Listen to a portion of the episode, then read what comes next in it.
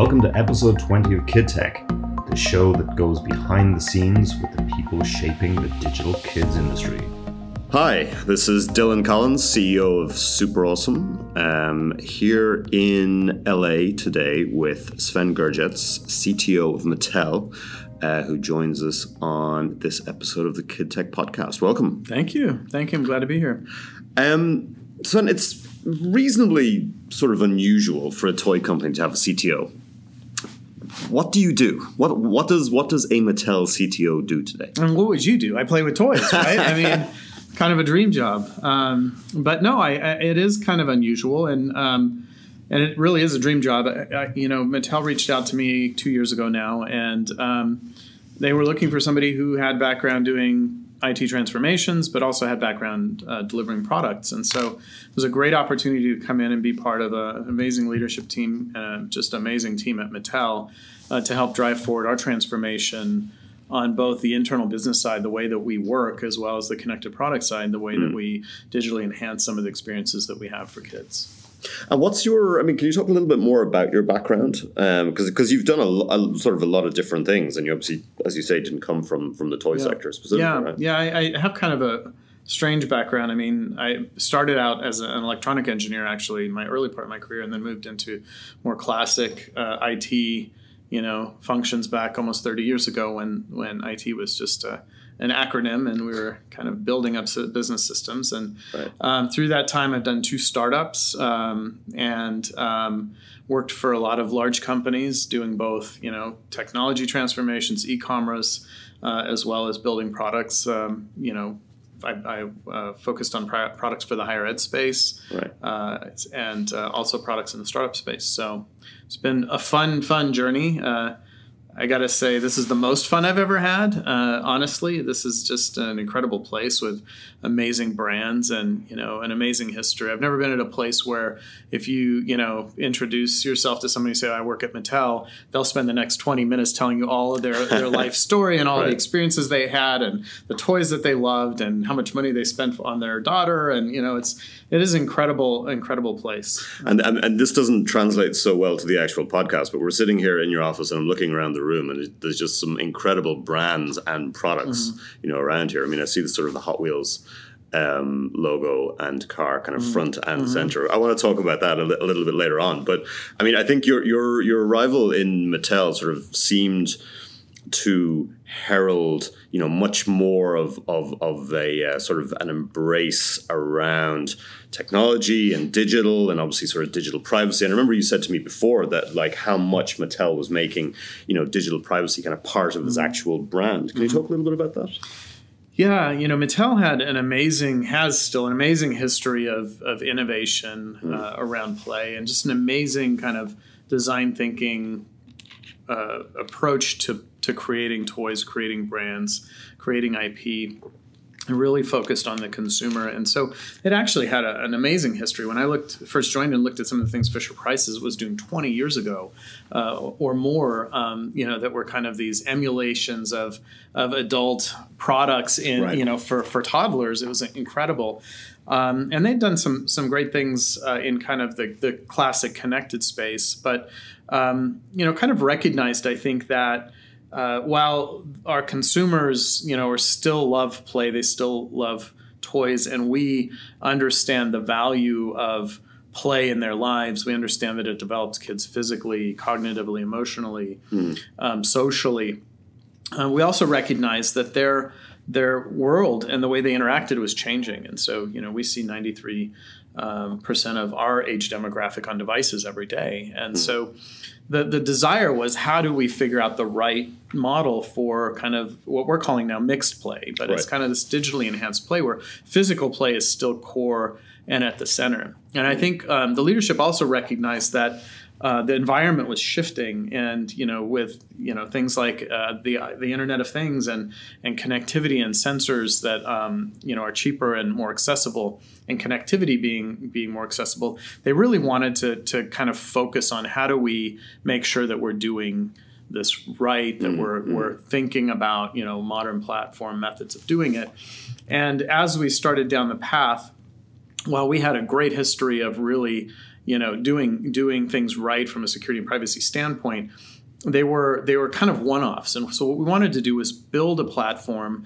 with privacy and security by design starting out with just privacy and security at its core uh, and take our our design process or our product design processes and not have security and privacy as a gating factor but have it integrated into the process itself. Uh, security and privacy living alongside product development and engineering and technology Right. from the beginning all the way through the end. Um, and and thinking about you know security uh, from from the front versus um, securing securing after the fact and really kind of thinking about these things as robust uh, IoT type capabilities. Um, Right. and so you know they wanted uh, somebody to come in and kind of help help drive that forward. And it's been great fun. We've made huge progress. Obviously we launched hot wheels id this year which was kind of a culmination of a lot of capabilities that we built in the platform. But um, if you look at the platform thinking we have around mixed play we've actually launched um, you know pictionary air on it. We've launched Augmoto on it. We've launched um, tech mods on it for hot wheels. We've launched uh,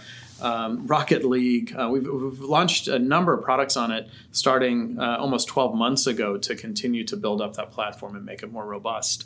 All with the, the concept of anonymity, Right. you know, kind of starting at zero data and um, and really, you know, kind of kind of building experiences that were truly private and secure. And I mean, uh, that's sort of fascinating to, to, to understand the architecture behind it. I mean, when you think about, I mean, I, I guess Hot Wheels ID, but but probably the other products as well. I mean, that must be changing the overall development process and design in terms of products that are coming Yeah. out. I mean, so does that mean that your team and, and the platform and technology is getting involved much earlier? Yeah, yeah. So one of the things that um, that we did when I joined is we had uh, several groups that were, uh, you know, almost innovating at the edges of Mattel. So innovating around new products and new um, new models. Um, but they were were- they were almost kind of like these bolt-on innovations. Some came through an acquisition, some were kind of rolled together and and kind of told to innovate. And um, one of the things when I joined Mattel, and it was probably the the transformation we were going through too. It was, you know, I realized that if we actually lean those resources into the brands that we had, these power brands, and mm. innovated with them, mm. we would get a lot more leverage from from the work that was being done. Mm. And so we pulled those those organizations together and created, um, you know, a, a team around this what we call Mattel Connected Product Platform, and we focused them on innovating with the brand. Right. So in lockstep with our product management, with our you know with our our learning, our insights teams, our product development, our creative, all of that, uh, and working in parallel with them. So not no longer trying to go create something uh, around the edges and see if it would stick, but like really figure out how do we innovate within these amazing brands we have, and and a lot of the the innovation that you're seeing comes out of that, whether it's you know Pictionary Air, where we we partnered very heavily with our games team to figure out what do we do to create a mixed play model where you know the the Pictionary Air is is an inexpensive toy um, that does some amazing things with technology. um, and that was kind of the principles around mixed play was you know that, that we wanted to keep these as toys and create put enough digital enhancement around them to make them engaging uh, Right. w- you know to kids that that liked uh, digital and the digital aspects of play and so it was critical it was it was really about becoming in service of the brand versus becoming you know versus kind of building things that we thought were innovative um, around the brands Right. And, and and that must be resonating with parents as well. I would have thought who are who are starting to pick up on all of this. Yeah, I think so. I, I mean, I think it it, it is. Um, you know, the, the the principles around mixed play are, um, you know, that we want physical play to enhance digital and digital play to enhance physical play. And so, um, with Hot Wheels ID, one of the concepts we had there was. Could we use digital as an incentive system to get kids to play physically? Right. uh, which parents obviously love, right? Sure. They they you know they're they're using um, they're regulating screen time. Uh, what what my my goal was is could we incent you know a, a reduction of screen time? And while a product like Hot Wheels ID you know obviously uses a device and and a screen to to make it kind of so engaging the cool thing about it is when we designed it one of the things we did was um, if if you're playing only digitally with a car that you've scanned in. The concept in Hot Wheels ID is you have a physical car that has a digital twin, and so the more you play with it physical, the more level it gets in the digital. The more you play with it digital, the more level it gets, and so.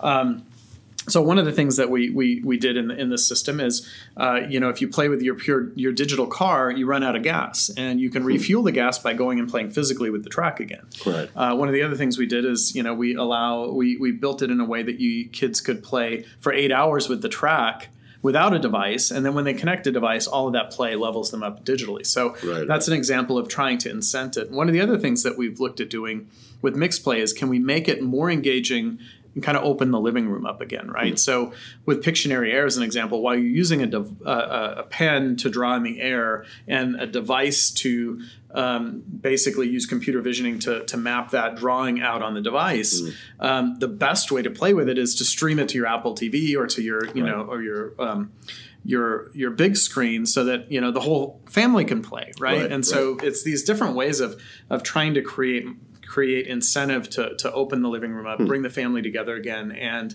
uh, get kids playing with physical physical toys that they feel are as engaging as you know their screen time. And I mean, I I can't but sort of look at the I suppose the digital the general digital privacy backlash against a lot of the technology companies that, that's happening at the moment. I mean, do you think that sort of that that that reversion to more of a a family way of thinking is that a proxy for it in some shape or form? I mean, do you think that that um, you know people's sort of increasing, I suppose, mistrust of technology companies um, is contributing to this? I, I, I don't know that it is. I mean, I think um, you know there's obviously lots of things happening right now with the big tech companies, and I think what's happening at some level is that that people are getting um, you know that there's been a long a long time of of creating personalization and, and kind of new ways of using data to make people's lives simpler and easier. Um, but then all of a sudden, folks woke up and, and realized what that meant, right? Right. What it meant. It meant that that these companies had a lot of data and had a lot of um, a lot of insights, and they got uncomfortable. And um, and I think you know that's I- I don't think that necessarily drives what what we're seeing. I mean, from our perspective, we think that the you know we we we think privacy is key, right? Anonymity is key. Um, data minimization is key, right? We Right. never want to get complacent with with this, these things. They're they're absolutely critical to families and parents.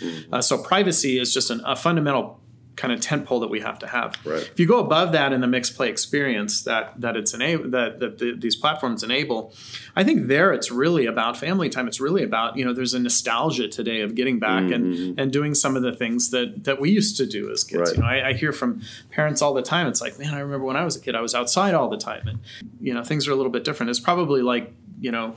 Our, our parents couldn't understand what you know the music we listened to and Right, things like right, that. right, I think it's it's a little bit of that, and, and you know our parents tried to get us back to like listen to the Beatles and and whatever they were you know listening to, and I think it's a little bit of that. I think it's like you know memories of childhood are so amazing that you want your kids to have what Yeah. you had, and and if we can bring the two together, that's powerful. Right. That's hugely powerful if we can bring the two together in a way that's fun and compelling and exciting. Right, right. Well, let's we're, we're talking about nostalgia. Let's flip it and talk a little bit about sort of the future. Um, what role do you see, if any, in AI and toy design over the next few years? I mean, a lot of people sort of talked around it, and, and it's, I guess, do you see it as, as compatible with or completely the opposite of sort of the play concept? I mean, I think AI is a big term, um, and it means a lot of different things. Um, you know, I do think that kids are, you know, they're getting more and more engaged with voice, um, with you know, voice activation, and I do think that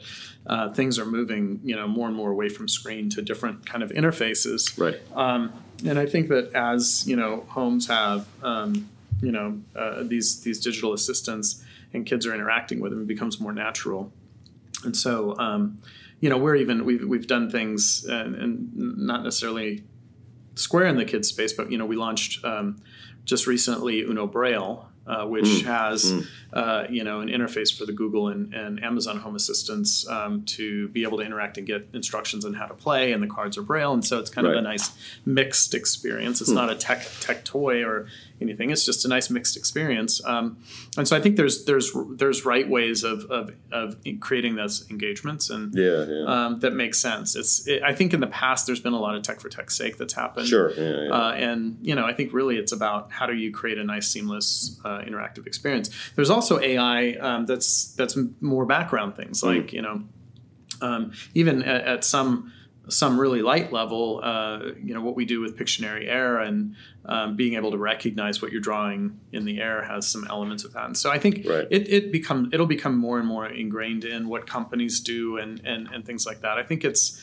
um, important that it matters and makes a, a creates a better experience versus just kind of doing it. And I think that's Yeah. you know kind of this balance that has to happen. And and sometimes when these technologies come out, there's a mad dash towards the technology because it's new and interesting and people want to innovate and they want to create something Right, uh, and then there's a pullback of really what is what really matters what's really interesting what's really fun and i think that's kind of what's what's going to happen here over the next uh, bit of time And I guess, sort of speaking of technologies that, that people run into and get very excited about, I mean, 3D printing, you know, a few years ago when that started to emerge, and people, some people were sort of saying, well, well, this is going to be the end for the toy sector. And, and clearly that never happened. I mean, what, what can you sort of contextualize 3D printing in terms of how you see it within the, the toy and play space? Yeah, I think um, you know 3D printing is still actually fairly. Wh- While it's been out for quite some time, um, the capability and the robustness of it is still fairly early stage for consumers. Um, you know, so we, you know, I, I think that there's interesting uh, experiences that can be integrated as 3D printing becomes more robust and faster, and, and Right. you know, less of kind of almost a tech STEM capability or you know light manufacturing capability in the home. Okay. I think we're a, way, a little ways out from that. I think uh, you know 3D printing, in-home 3D printing is still something that's more resonates with you know technologists and folks that um, you know are kind of at the bleeding edge hmm and there's there's lots of interesting things happening uh, in the STEM space right now with you know education programs and things like that, where you know the maker the maker movement is shifting to being able to truly make right, Right. make uh, you know 3D print. Um, uh, 3D print products that you come up with uh, and imagine. I think that I, I don't think that it it it takes away from play. I think at some point maybe it supplements play and being able to create things with you know around your toys with your toys um, that you can build yourself. But I think we're a ways out from that because even today still an in-home 3D printer takes quite a while to you know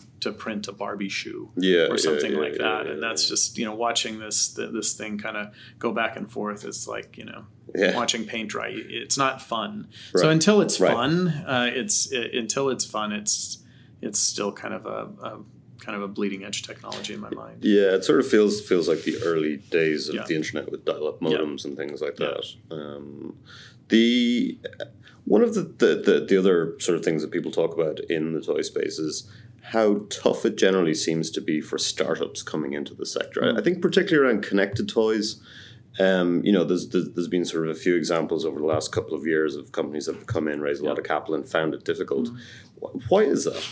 Yeah, I think um, I think classically this connected toy space um, was interesting. It was early kind of stage. There was lots of kind of rush towards it. Mm. Um, I think for a number of reasons. I think number one, using technology and toy, toys, you can make amazing experiences. Right. Um, and I think um, being a big nerd myself, I think you know big nerds like myself love toys. Sure. Right. so you know it's kind of a natural melding of like you know a dream like my this is my dream job well lots of folks came out of college and said oh my gosh you know i love doing ai and i love programming autonomous driving and i'd much rather do it on a racetrack for you know in a toy that i can race my buddies in my dorm room than i than i you Right. know would want to do at a at a, a driving company and and so some amazing things happened and some amazing amazing things were created but i think the problem is um, that they weren't toys Mm. fundamentally they were um, they were like consumer electronics goods right. that were sold as toys and that were pitched as toys and you know parents when they're looking at these things that are fairly expensive. They don't necessarily see them as toys either. They- don't see them as things that they're going to make a bet on five of them, and hopefully their child likes one of them and continues to play with it. And so, um, and I think that there's a, a big ecosystem of toys, you know, in market as well. And so, I don't think they fit really well. I think they were tech heavy. They were tech for tech's sake in, in many cases. And you see a lot of these companies coming together or or refocusing on edu- education as a as a customer or um, or you know folding all together. Mm. Um, and and that's part of why when we were looking at the space when I joined, you know, my my mind was square on connected toy. I was like, oh, I get this. I actually have some of the, uh, some of them. I, Right, you know. right. And as we looked at it more and more, we realized actually we needed to create a new segment, which mm. is what we call mixed play Right. because the connected toy space was heavy it was expensive you know they were you needed a manual to figure out how to play with your toy Right. you know they were complex and uh, what we realized is the dna of mattel is we know how to make really fun toys. Right. and so if we can just level that a little bit and create a mixed kind of a digital experience with the play and with the toys we, we could do something that still was a toy. It was still something a child could pick up and they knew how to play with. They know how to mm-hmm. play with a 164th scale car mm-hmm. right? They play with it however they want to play with it. That's the other right. thing is play is so open mm-hmm. that when you get too technical and too heavy you narrow the play. And if you don't have enough openness it's not necessarily as fun. So i think um, I think that there, there were some lessons learned, and I think things will continue to evolve. And frankly, as technology becomes more ubiquitous in the home, it makes it easier to create lower cost experiences as well. Um, but I think um, I think fundamentally, you know, one of the beautiful things about Mattel is we have this DNA of design thinking and insights led kind of you know thinking and testing and learning and um, and and creating things and bringing kids into play with it and and learning what happens and using that DNA when you're creating something that's both digital and physical. Yeah. That's uh, that's magic making because then you're creating something that's fun, that's easy, that's understandable, Right. and you have the right level of tech around it. And have you noticed? Um, I, suppose, I mean, it's probably kind of more of a focus group question. I mean, with the, with the prevalence of, you know, obviously touchscreens in every single home, that that has impacted on play patterns or how kids are interacting with toys. Has that been a factor at all? Well, I mean, I think um, I think yes. I mean, I think you're seeing you know seeing more and more toys out there using the the, the touch screen or the the tablet or the the mobile device um, in home as the as the brains of the the, the operations, Right, right? Because it's it's a sunk cost and and you're not having to put that kind of tech Right. into a, Yeah. a new product. So it it is a nice kind of a, a gateway to the to play. Um, but you know we're also you know seeing that and i think that we'll continue to see that the interactions um, you know I- somebody was explaining to, or or gave me an example the other day of uh, you know their their their toddler was trying to trying to zoom in on a coffee table book on their you know on their coffee Yeah. table and so there is kind of an interaction uh, with with play that's different that you know that, that we continue to look at and, Right. and uh, as we create engaging experiences for kids we have to understand that they're engaging a little bit differently with things Sure. today too so Right, right, right. um, Well, I mean, t- and I suppose two two final questions. One on that particular topic. I mean, when you you know it's 2019, we're we're sort of towards the, the fourth quarter. Um, you know, what does play? What does mixed play look like in five years' time? How do you think that landscape has evolved? I mean, I think it. I think it continues to evolve, um, being uh, you know being kind of play physical play first or physical play at the core with digital enhancement. I think Right. what probably evolves is the method of engagement. I think today the best way you know to to create some of these experiences is through mobile because kids use devices. You know, ninety three percent of kids use devices every day. Um, I think that the interaction kind of methods are going to change. And so I think in five years, I think what you'll see is probably more play experiences that have kind of these same digital type incentive systems, um, but they're not they're not driven off of device, right? They're part of the play experience. They're part of um, the you know the toy itself, uh, Right. and there's still inexpensive ways uh, to do that, and they're kind of you know more engaging, but not these really expensive high tech toys that have supercomputers in them, right? Yeah, Um, so I think that I think that probably screens will reduce. Mm. And other methods of, of interacting with the, the toys will increase, um, you know, because right now is because of the the um, you know the amount of, of devices in homes and the amount of time kids spend on them. It's just a natural kind of hub for the play. Right, right, right. I think I think in the future there will be other hubs. Mhm. Um, you know, whether they're voice, or whether they're gesture, or whether they're um, other things like that. Um, even sensors, you know, embedded sensors that um, are able to do things that are that are more robust. Right. Um, but I think that the digital kind of the, the way that the kids like to engage digitally will, you know, continue to be part of that mixed play experience. Right. And final question, um, Sven. I see just a number of toys and brands around this room. Your favorite Mattel brand or product and why? So, um, so coming into Mattel, my favorite brand was Hot Wheels. Right. Uh, and I, you know, I've always been a car guy, uh, and I love Hot Wheels. But you know, I think um, the more time I've spent and, and understanding the different the different aspects of the brands that we have, I have to say, um, I have to say, probably Barbie. I think is one of the most amazing brands that we have. It, it's such a powerful brand um, that can be so relevant in today's time, um, but it also incents kids, in particular, incents girls um, you know, to, to, to play and to, to be inspired and to imagine what they can be when they're they're, they're grown up. We obviously fo- have focused a lot on you know role model dolls for kids, but even we launched a, a robotics engineer Barbie last year, and uh, it's it is a Barbie. It's not there's no tech in it. Um, but it's a robotics engineer Barbie with a little plastic robot and a little plastic computer. And uh, with that came access to uh, a platform to learn how to program. And we were able to incent well over now a million kids through these programs to learn how to develop Wow. software um, because of that inspiration. It wasn't, you know, here's a little tech toy for a little child that likes technology. Right. Right. It's a here's an inspiration to think, wow, maybe I could program. Maybe I could be a robotics engineer someday. I'm going to go in and try this. And um, I haven't looked at the stats late, lately, but earlier in the year, we were over a million a million kids through the program. And it continues to, to conti- continues to grow, but it's like amazing to see something that's you know something that's non-technical it's just a brand it's inspiration uh, to be able to to drive kids into stem and into trying new things uh, that they maybe never thought they could do before so Wow. um, and i could go on and on we've got so many amazing brands but um, but that was a really really amazing uh, surprise as I, I learned more about the barbie brand and what they've been doing It's, it's quite an amazing stat. Um, well, Sven Gerjets, Chief Technology Officer of Mattel, thank you so much for joining us on Kid Tech today. thank you so much for having me